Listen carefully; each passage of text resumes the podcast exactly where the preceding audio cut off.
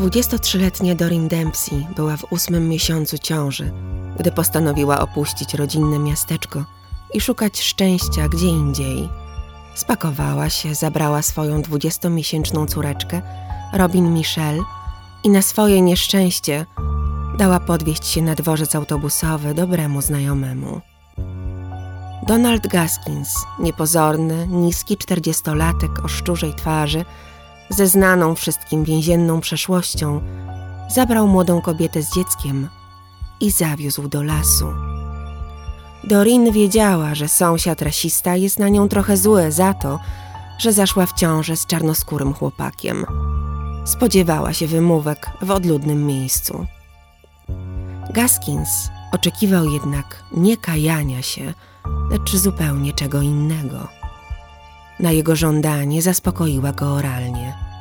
Myślała, że teraz pojadą na dworzec.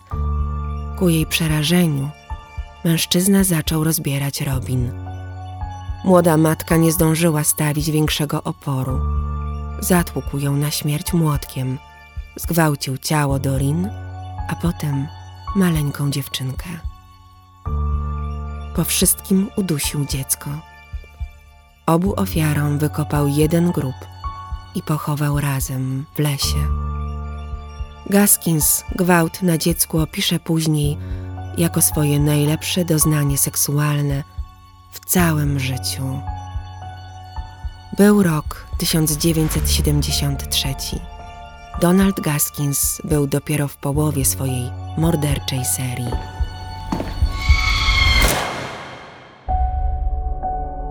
Urodził się jako Donald Henry Parrott Jr. 13 marca 1933 roku we Florence, w hrabstwie Florence w Karolinie Południowej.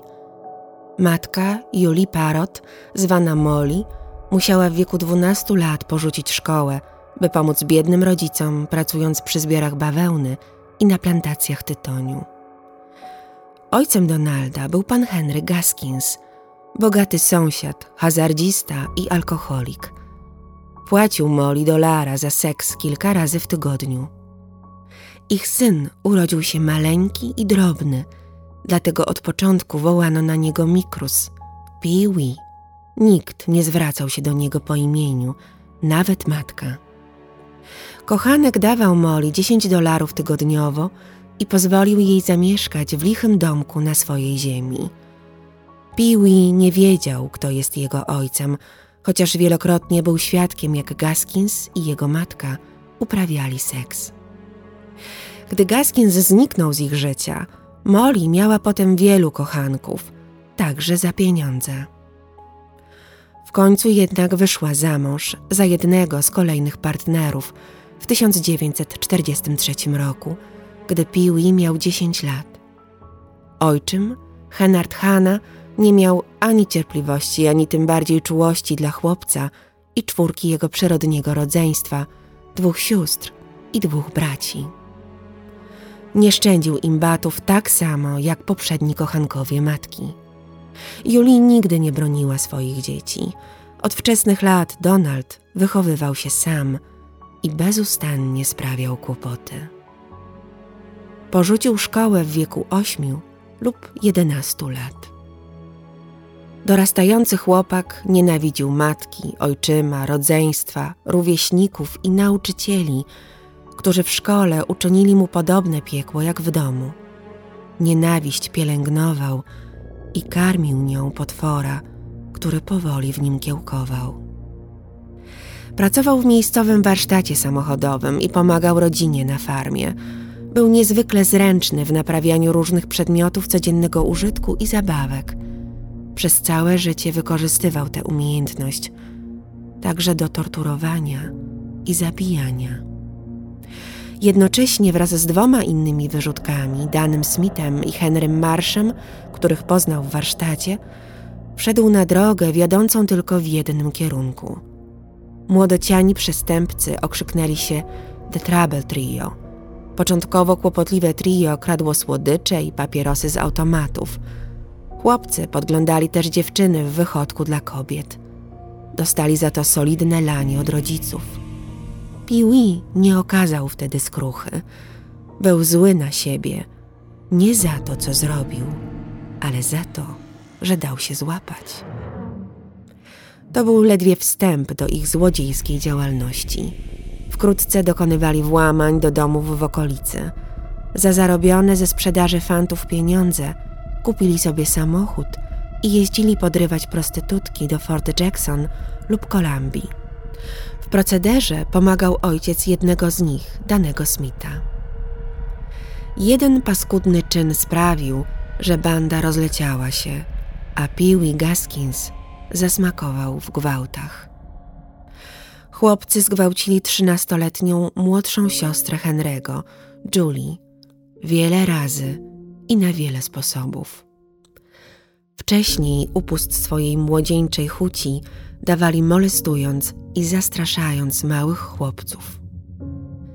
Dziewczynka, nie zważając na groźby brata i jego kompanów oraz obietnice pieniędzy za milczenie, powiedziała o wszystkim matce. Nikt nie wzywał policji. Karę wymierzyli im rodzice.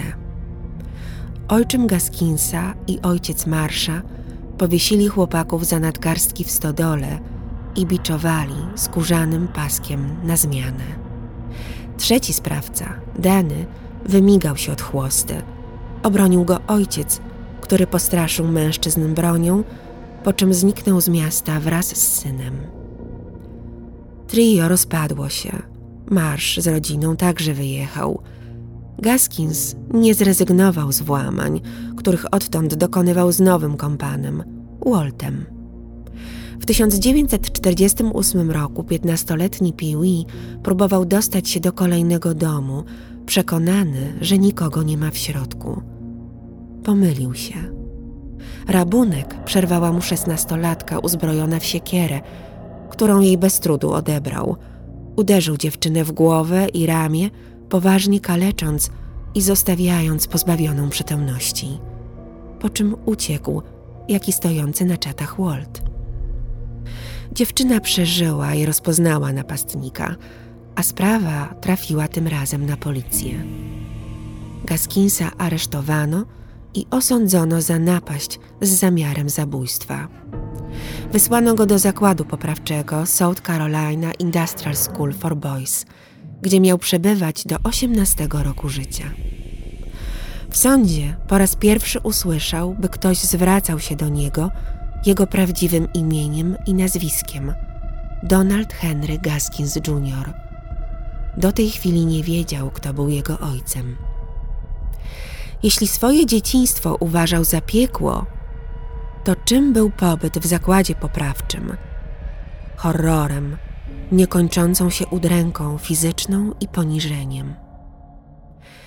Jak mówiłam, Piwi był drobnej budowy. Jako dorosły człowiek mierzył 162 cm wzrostu, ważył 59 kg. Miał nikłe szanse w starciu ze współwięźniami, którzy dręczyli go i wykorzystywali seksualnie. Pierwszej nocy przyszedł do niego Boy, jeden z liderów wśród młodych przestępców w zakładzie. Oznajmił, że Piwi będzie od teraz jego seks zabawką i ma co noc przychodzić do jego łóżka. Donald nie wykonał rozkazu kolejnej nocy. W efekcie został zbiorowo i wielokrotnie zgwałcony przez dwudziestu starszych chłopaków z poprawczaka. Koniec końców Boss Boy postawił na swoim i miał go co noc. Sprzedawał go też innym za papierosy. Peewee wielokrotnie próbował uciec. Pierwszy raz podjął się ucieczki po 13 miesiącach od przybycia. Uciekł wraz z czterema wspólnikami. Wszystkich złapano następnego dnia i wsadzono do pick-upa, z którego Gaskins wyskoczył i pobiegł do swojej starej kryjówki z czasów Trouble Trio. Lokalny policjant odnalazł go i przekonał chłopaka, by jednak wrócił do zakładu. Za dobrowolny powrót nie czekała na niego wielka nagroda, lecz 30 batów paskiem i 30 dni kopania rowów w dzień w upale. Po odbyciu kary skierowano go z powrotem do jego grupy, do Bosboja. Drugi raz uciekł na dłużej, na sześć dni. Kara? 50 batów i 4 miesiące ciężkiej pracy. A potem powrót do zakładu, jeszcze gorszy. Czekał na niego nowy boss boy, który nie dość, że sam go wykorzystywał, uwielbiał patrzeć, jak zbiorowo gwałcą go inni. Za trzecim razem uciekł do domu ciotki w hrabstwie Williamsburg, która przyjęła go pod swój dach i powiedziała, że może zostać u niej jak długo zechce. Oczekiwała jedynie, że nie będzie sprawiał kłopotów i pomoże jej w gospodarstwie. Pierwszy raz w swoim życiu Piwi doświadczył namiastki normalnego życia. Po trzech miesiącach ciotka przekonała go do odbycia pełnej kary. Uważała, że nie powinien żyć jak zbieg. Po powrocie do zakładu znęcaniu się nie było końca. Strażnicy karali go za cokolwiek i bez powodu. Gdy zdesperowany w odwecie uderzył strażnika, pobito go do nieprzytomności i wysłano go do stanowego zakładu psychiatrycznego na obserwację. Spędził w nim pięć tygodni. Tam również doznał pęknięcia wyrostka robaczkowego i przeszedł operację. Psychiatrzy po badaniach uznali, że Piwi jest zdrów i może wracać do ośrodka. Przez trzy miesiące miał względny spokój. Potem gwałcili go i bili na zmiany i strażnicy, i boss boy. Zanim ostatecznie wyszedł na wolność, uciekł jeszcze raz w styczniu 1951 roku. Dołączył do objazdowego wesołego miasteczka, w którym poznał trzynastoletnią Mary. Ożenił się z nią. Po nocy poślubnej zgarnęła go policja i zabrała na ostatnie dwa miesiące do zakładu. Wyszedł na wolność w dniu osiemnastych urodzin, 13 marca. Zamieszkał z Mary i jej rodziną. Dostał pracę na budowie, a gdy młodziutka żona zaszła w ciążę, wyprowadził się do Georgetown w Karolinie Południowej. Jeden z kolegów z poprawczaka zaoferował im przeniesienie się na plantację tytoniu do Johnstonville. Pee skorzystał z oferty. Potrzebowali wraz z Mary lepszych warunków do życia. Ich córka urodziła się 17 kwietnia 1952 roku. Niedługo popracował uczciwie. Wkrótce dziewiętnastoletni Donald zorientował się, że łatwiej oszukiwać zamiast pracować. Podpalał stodoły, by plantatorzy otrzymywali pieniądze z ubezpieczenia, za co dostawał od nich wynagrodzenie. Miejscowi bez pudła podejrzewali Gaskinsa o wzniecanie pożarów. Córka jego pracodawcy zarzuciła mu udział w podpalaniu stodół i zagroziła doniesieniem na policję. Nawet z nią nie dyskutował. Młotkiem uderzył ją w głowę. Straciła przytomność. Jak zawsze uciekł i po kilku dniach go złapano. Ofiara przeżyła, ale Donald trafił do więzienia na pięć lat za napaść i usiłowanie zabójstwa.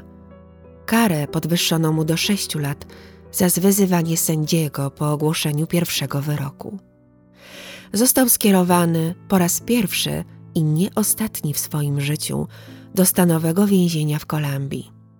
Kilka godzin po przybyciu usłyszał od jednego z więźniów: Należysz do Artura. I został przydzielony do usług seksualnych dla jednego z przywódców więziennych gangów w zamian za ochronę. Trwało to sześć miesięcy. Gaskins szybko zorientował się, że tylko przynależność do Powerman, brutalnych i niebezpiecznych więźniów, zagwarantuje mu względny spokój. Jego warunki fizyczne nie dawały mu wielkich szans, by zastraszać innych. Sięgnął po najbardziej szokujący sposób. Skradzionym nożem do obierania poderżnął gardło jednemu z najokrutniejszych osadzonych. Zabicie Hazela Brazela, bo o nim mowa, zapewniło mu wysoką pozycję za więziennymi murami. Władzom udowodnił, że zabił w obronie własnej, co zważywszy na dotychczasową pozycję jednego i drugiego w hierarchii, było bardzo prawdopodobne. Mimo wszystko, sześć miesięcy spędził w izolatce, ale osiągnął cel. został powermanem. Gdy wrócił do swojej celi, podarowano mu innego współwięźnia jako seksualnego niewolnika, ale zrezygnował. Nie chciał gnębić tak, jak jego gnębiono. Poza tym interesowały go tylko kobiety, a właściwie dziewczynki. W 1955 roku jego młoda żona, Mary, złożyła pozew o rozwód. Nie spodobało się to Gaskinsowi. By rozwiązać małżeński problem i porozmawiać z żoną w cztery oczy, uciekł z więzienia, ukrywając się na tyłach śmieciarki, potem skradzionym kuzynowi samochodem dotarł na Florydę. Zrezygnował jednak z Mary, nawet do niej nie dojechał. Podjął pracę w wędrownym, wesołym miasteczku i ożenił się po raz drugi z Junie Ellis Holden, lat 19, popełniając bigamię. Małżeństwo trwało dwa tygodnie. Od razu powiem, że w całym życiu ożenił się sześć razy. Rozwodził? Nigdy. Po zostawieniu drugiej żony niedługo był singlem. Jego partnerką została akrobatka Betty Gates, która występowała w objazdowym cyrku pod pseudonimem Ksena z Ksanziber. Pojechał z nią do Cookville w Tennessee, by uwolnić jej brata z więzienia. Gaskins poszedł z pieniędzmi do zakładu, by wpłacić za niego kaucję. Wziął też od Betty prezent, karton papierosów. Gdy wrócił do hotelu, jego nowa kochanka zniknęła. Samochód również. Kobieta była poszukiwana w pięciu stanach od fałszerstwa po napad z bronią w ręku. Oszukała oszusta. Domniemany brat kobiety okazał się jej mężem i sam uciekł z więzienia dzięki ostrzu, które ukryte było w kartonie papierosów. Gaskins spał w hotelowym pokoju, gdy rankiem wpadła do niego policja. Został aresztowany i dostał sześć miesięcy więzienia za własną ucieczkę i pomoc w ucieczce męża Betty. Gaskins, by ponownie zyskać odpowiednią reputację za kratami, ukradł z kuchni nóż i odciął innemu więźniowi ucho. Znów osiągnął odpowiednią pozycję w nowym środowisku, jednak zapłacił za nią dodatkowymi trzema miesiącami pobytu w zakładzie. Najpierw odsiadywał karę w Cooksville w Tennessee, potem przeniesiono go do Kolumbii. Osadzono go w jednoosobowej celi z maksymalnym zabezpieczeniem. Za pogwałcenie stanowej ustawy, tzw. Tak Dyer Act, czyli przekroczenie granic stanowych skradzionym samochodem, skazano go na trzy lata federalnego więzienia w Atlancie, w Georgii. Był to dla niego awans. Zamknięto go w więzieniu, w którym przebywał również szef mafii z Nowego Jorku, Frank Costello, który odsiadywał wyrok za uchylanie się od podatku dochodowego i oszustwa w kasynach.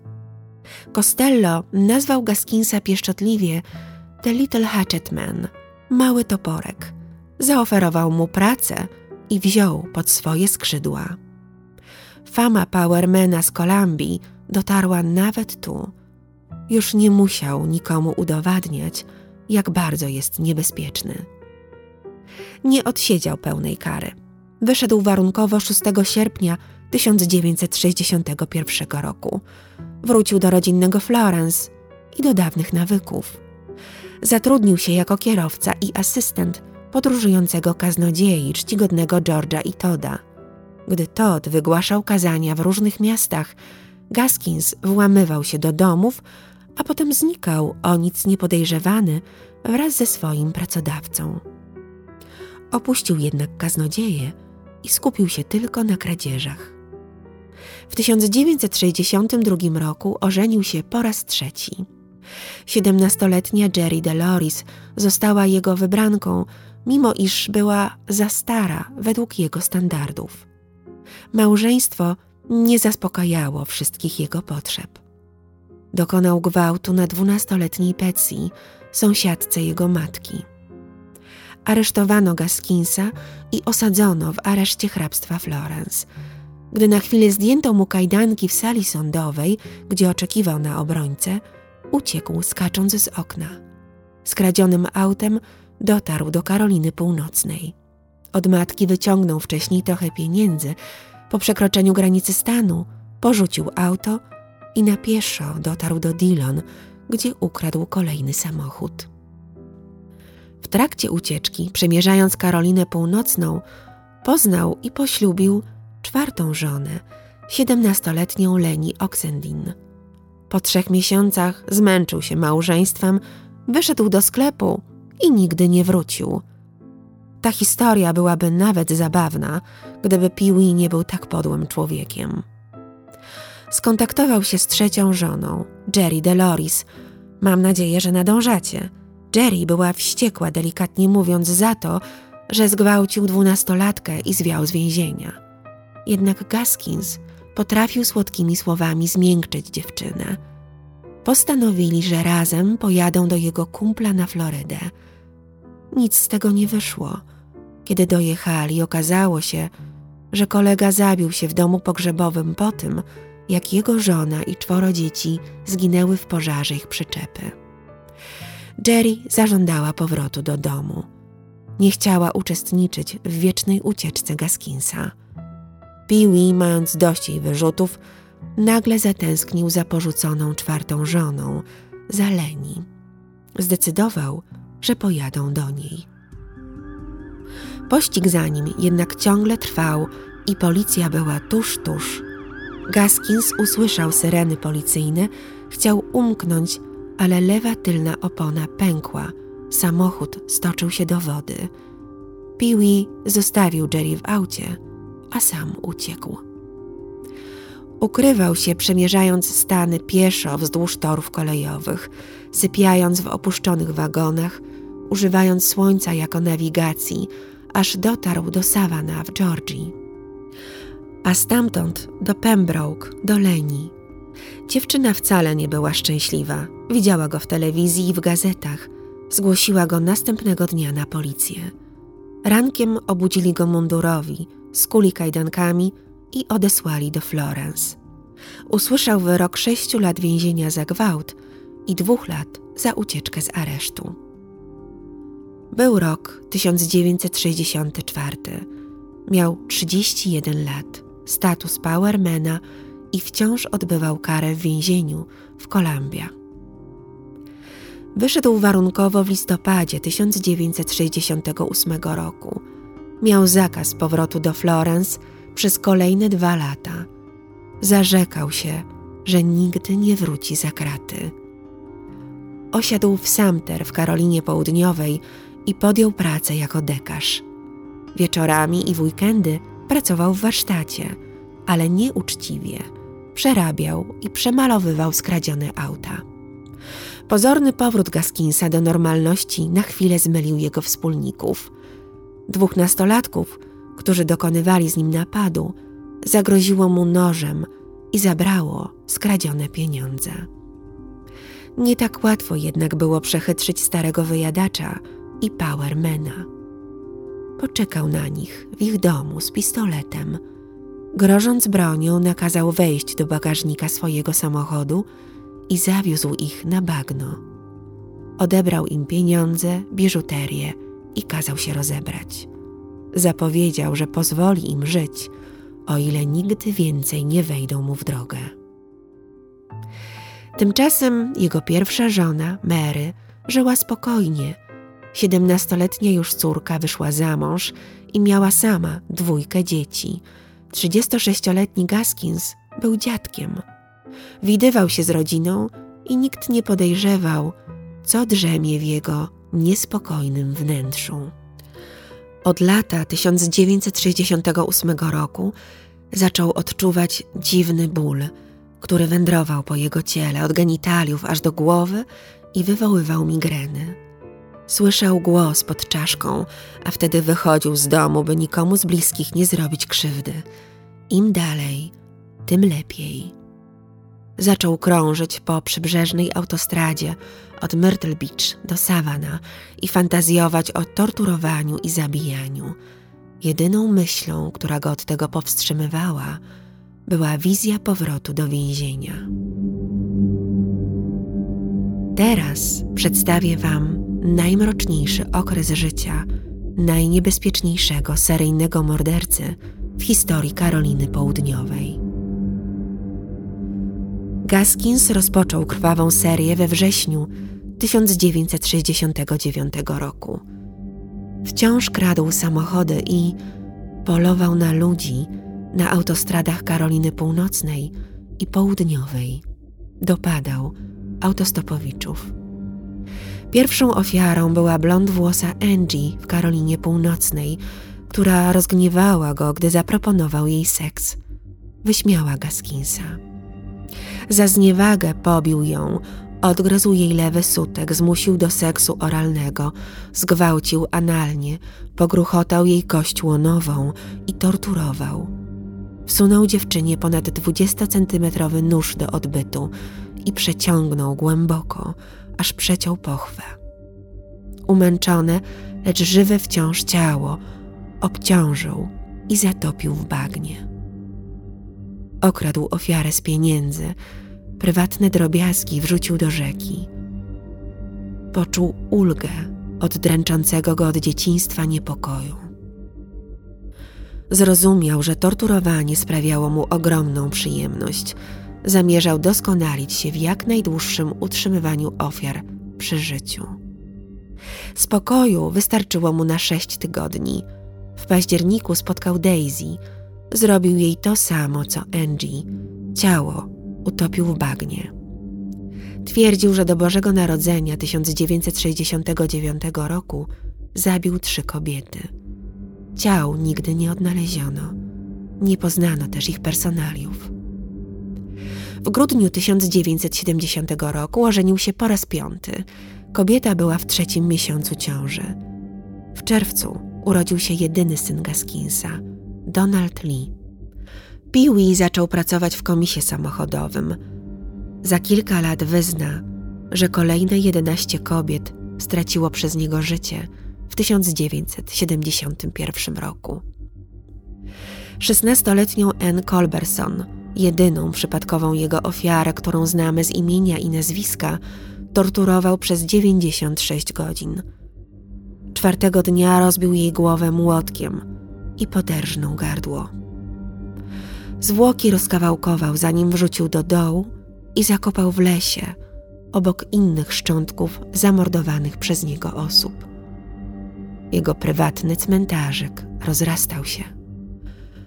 Przypadku jednej ofiary, dziewiętnastoletniej Jackie Freeman, po zgwałceniu jej odciął i zjadł kawałek łydki dziewczyny. Wolał zabijać kobiety, ale mordowanie mężczyzn też go satysfakcjonowało. Twierdził, że do 1975 roku zabił 80 młodych dziewcząt i chłopców, których zabierał z autostrad Karoliny Północnej. Podobnie jak Leszek Pękalski przypisywał sobie dziesiątki ofiar, a w przestępczym środowisku reklamował swoje usługi jako płatnego mordercy. Motywy? Wyimaginowane długi, odwet za naśmiewanie się. Dźgał, dusił, okaleczał. Swoje morderstwa sam podzielił na dwie grupy. Pierwsza to zabójstwa na wybrzeżu, wzdłuż przybrzeżnych autostrad amerykańskiego południa.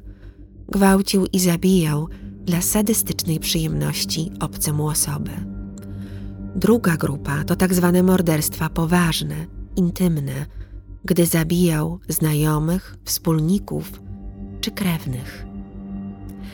Jego siostrzenica, 15-letnia Jenny Skirby i jej koleżanka, 17-letnia Patricia N. Olsbrook, znalazły się w jego samochodzie w październiku 1970 roku.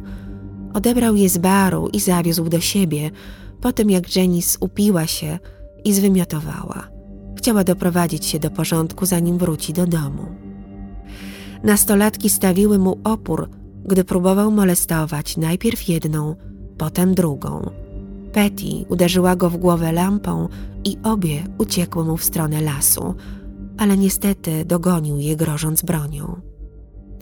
W domu pobite i pozbawione przytomności skół rozebrał, zgwałcił i zabił. Zwłoki wrzucił do bagażnika samochodu. Ciało Patrici wepchnął do szamba. Dla Janice, córki swojej siostry, wykopał dół za starą stodołą w pobliżu. Zanim to zrobił, wybrał się do Carol Hotel, jego o 16 lat młodszej siostry. Kobieta po latach wyzna, że gdy przyszedł ich odwiedzić, nie byli świadomi, że w bagażniku trzymał ciało Janice. Wypili kawę, zjedli ciasto, od rodzinne spotkanie. Zwłoki pochował niecały kilometr od ich domu. Nie wiedzieli o tym przez siedem lat. Nienawidziliśmy go za to, co zrobił tym wszystkim ludziom, powie hotel dla Phoenix New Times już po śmierci brata. Kolejne poważne morderstwo, którego dokonał, miało miejsce 29 marca 1972 roku. Dwudziestoletnia czarnoskóra Marty Dix, zwana Clydem, próbowała zwrócić jego uwagę, gdy pracował na pół etatu w warsztacie samochodowym. Twierdził, że ją zabił, bo oskarżała go w żartach o ojcostwo swojego dziecka, które planowała nazwać Pee Dix. Był rasistą, bardzo mu się to nie spodobało. Umówił się z nią o szóstej po pracy na seks oralny za pięć dolarów i garść pigułek. Zgodziła się. Gdy przyszła, dał jej tabletki, skuł ją i zmusił do zażycia całej buteleczki leków. Dziewczyna zmarła. Ciało wrzucił do rowu melioracyjnego. W 1973 roku zabił Dorin Dempsey i jej córeczkę. O tej koszmarnej zbrodni opowiedziałam wam na początku. W tym samym roku mało subtelnie głosił w barze, że potrzebuje pojazdu, by zwieść wszystkie swoje trupy na prywatny cmentarz. I rzeczywiście kupił używany karawan. W oknie auta umieścił tabliczkę: Przewożę wszystko, co żywe lub martwe. W czerwcu 1974 roku zabił swojego współpracownika i przyjaciela, 36-letniego Johnego Selarsa, złodzieja samochodów. Zwabił go do lasu i strzelił mu w tył głowy. Jego 22-letnią dziewczynę zadźgał nożem tej samej nocy i pochował obok kochanka. Zniknięcie pary miało zmylić policję. Sellars chciał od niego pieniędzy uzyskanych ze sprzedaży ukradzionej łodzi. Gaskins nie zamierzał się nimi dzielić, wolał pozbyć się wspólnika. Jednocześnie cały czas wiódł częściowo zwykłe życie, obok piątej żony i synka w prospekt w Karolinie Południowej. Wzbudzał mieszane uczucia w otoczeniu, ale zarówno ci, którzy go lubili, jak i ci, którzy nie znosili jego wybuchowego charakteru, nie uważali go za osobę niebezpieczną.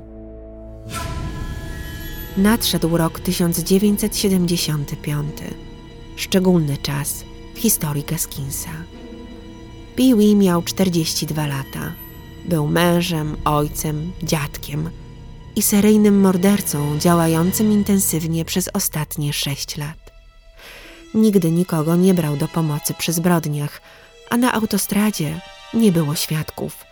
Wiódł podwójne życie bez problemu.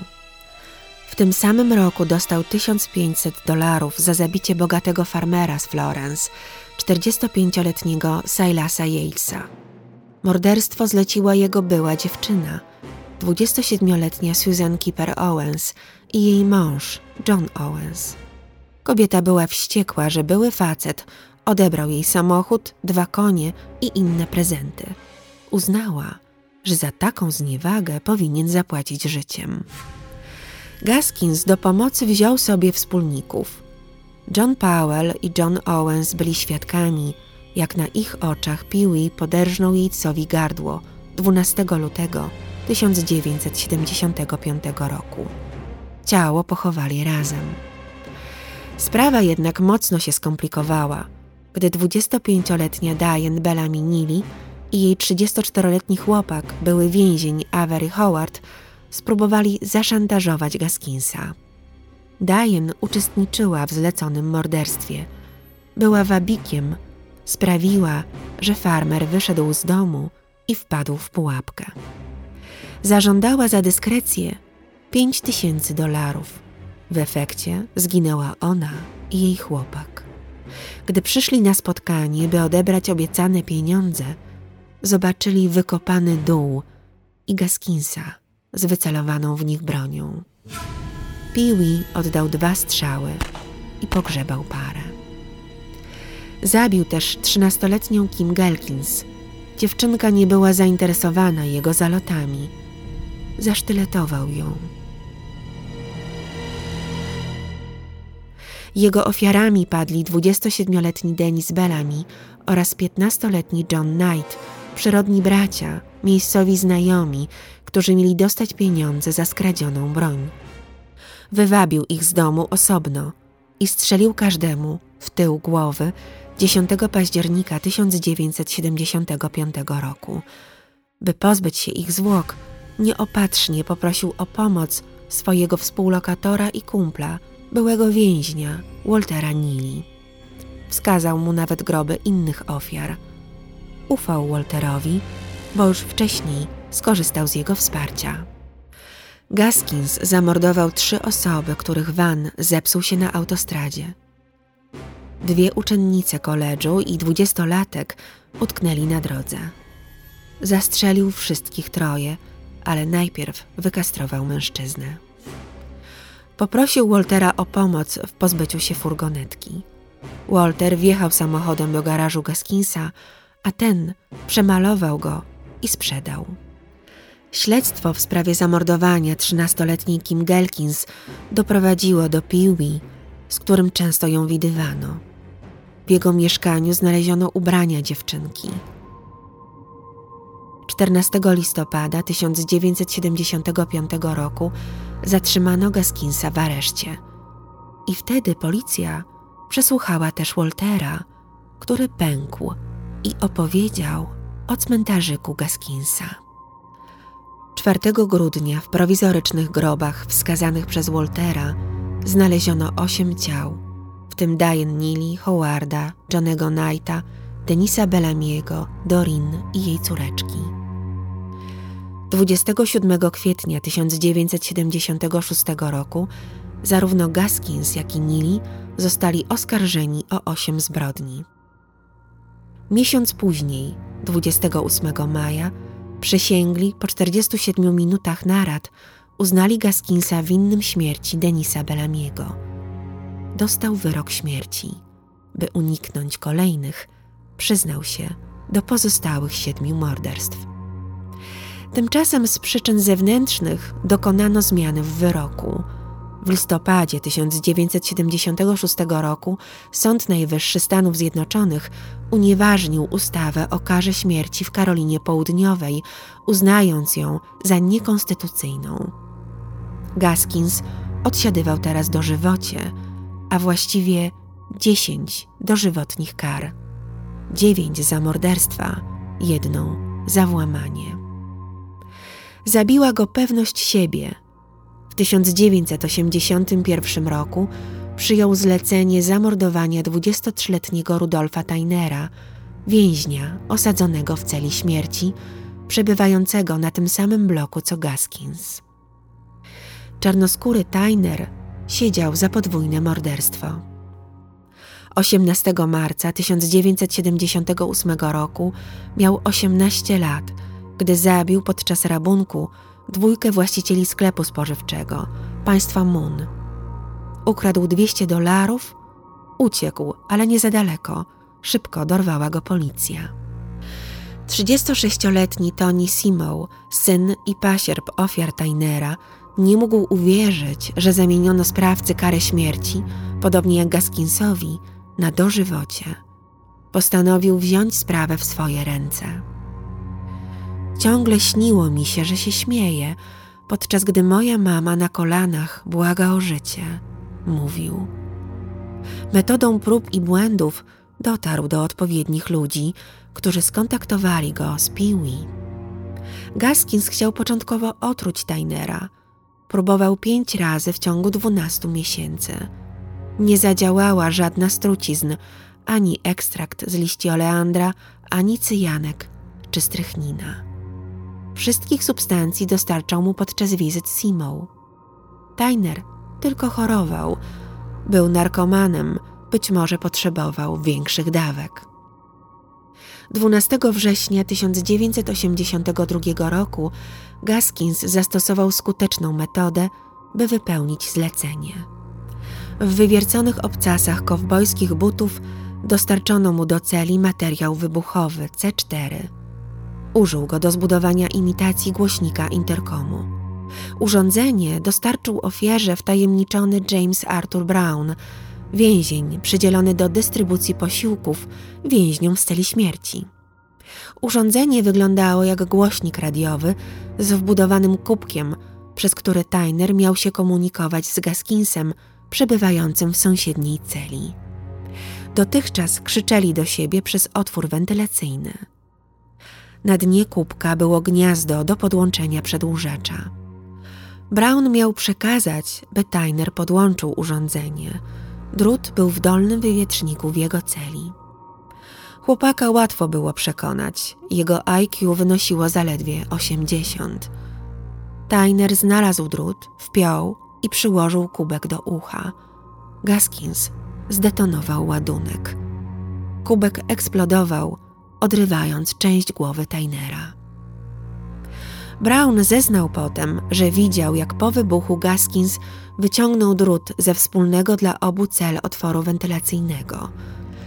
Słyszał też, jak mówił: Ostatnią rzeczą, jaką Tyner usłyszał, był mój śmiech. Pee-wee wypierał się udziału w morderstwie. Twierdził, że był wówczas na drugim końcu bloku więziennego.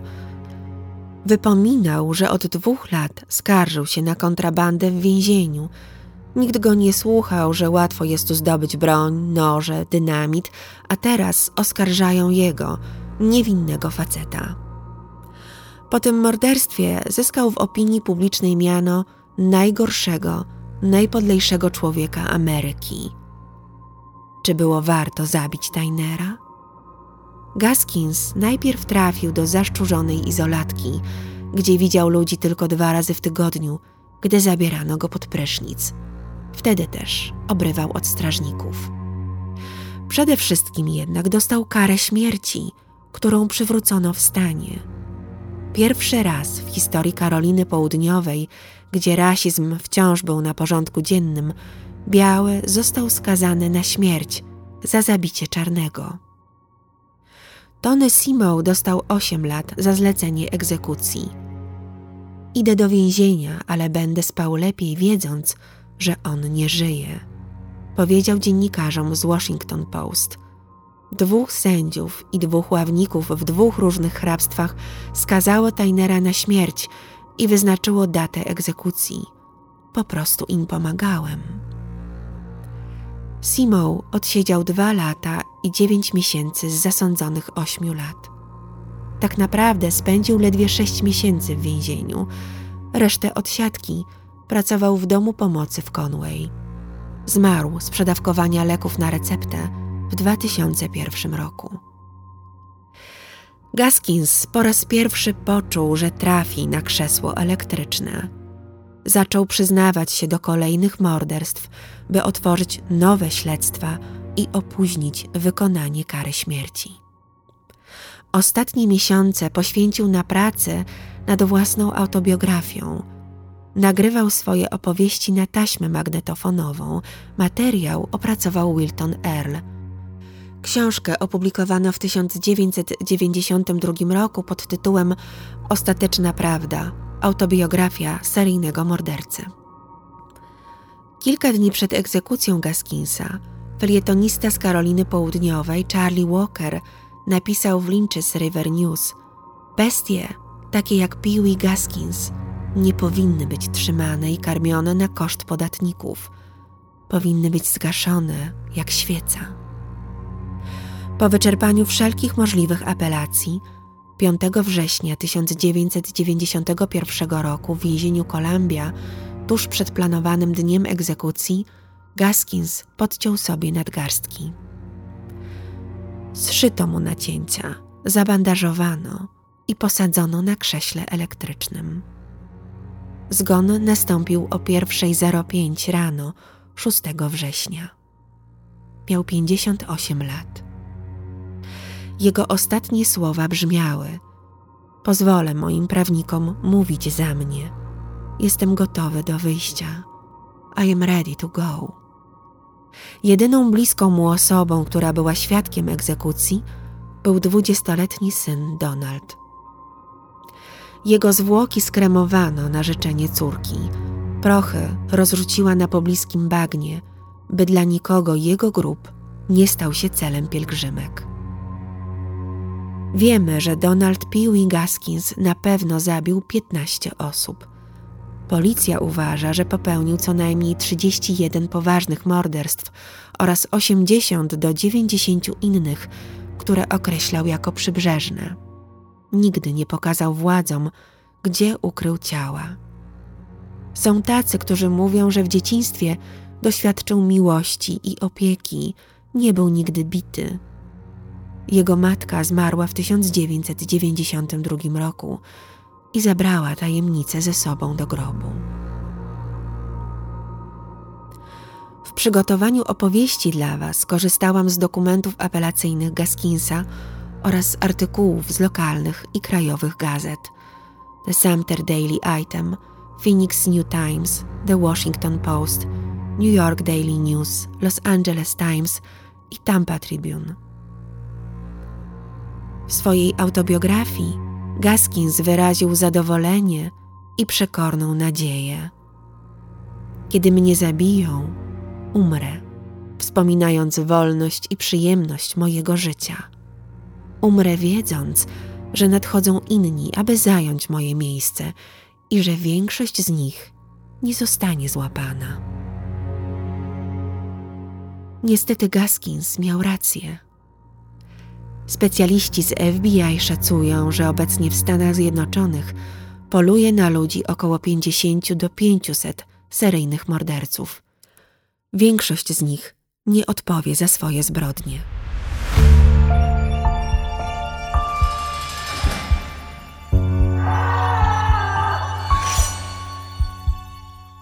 Do usłyszenia i do zobaczenia w worku kości przy Bagatela 10 w Warszawie. Renata z worka kości.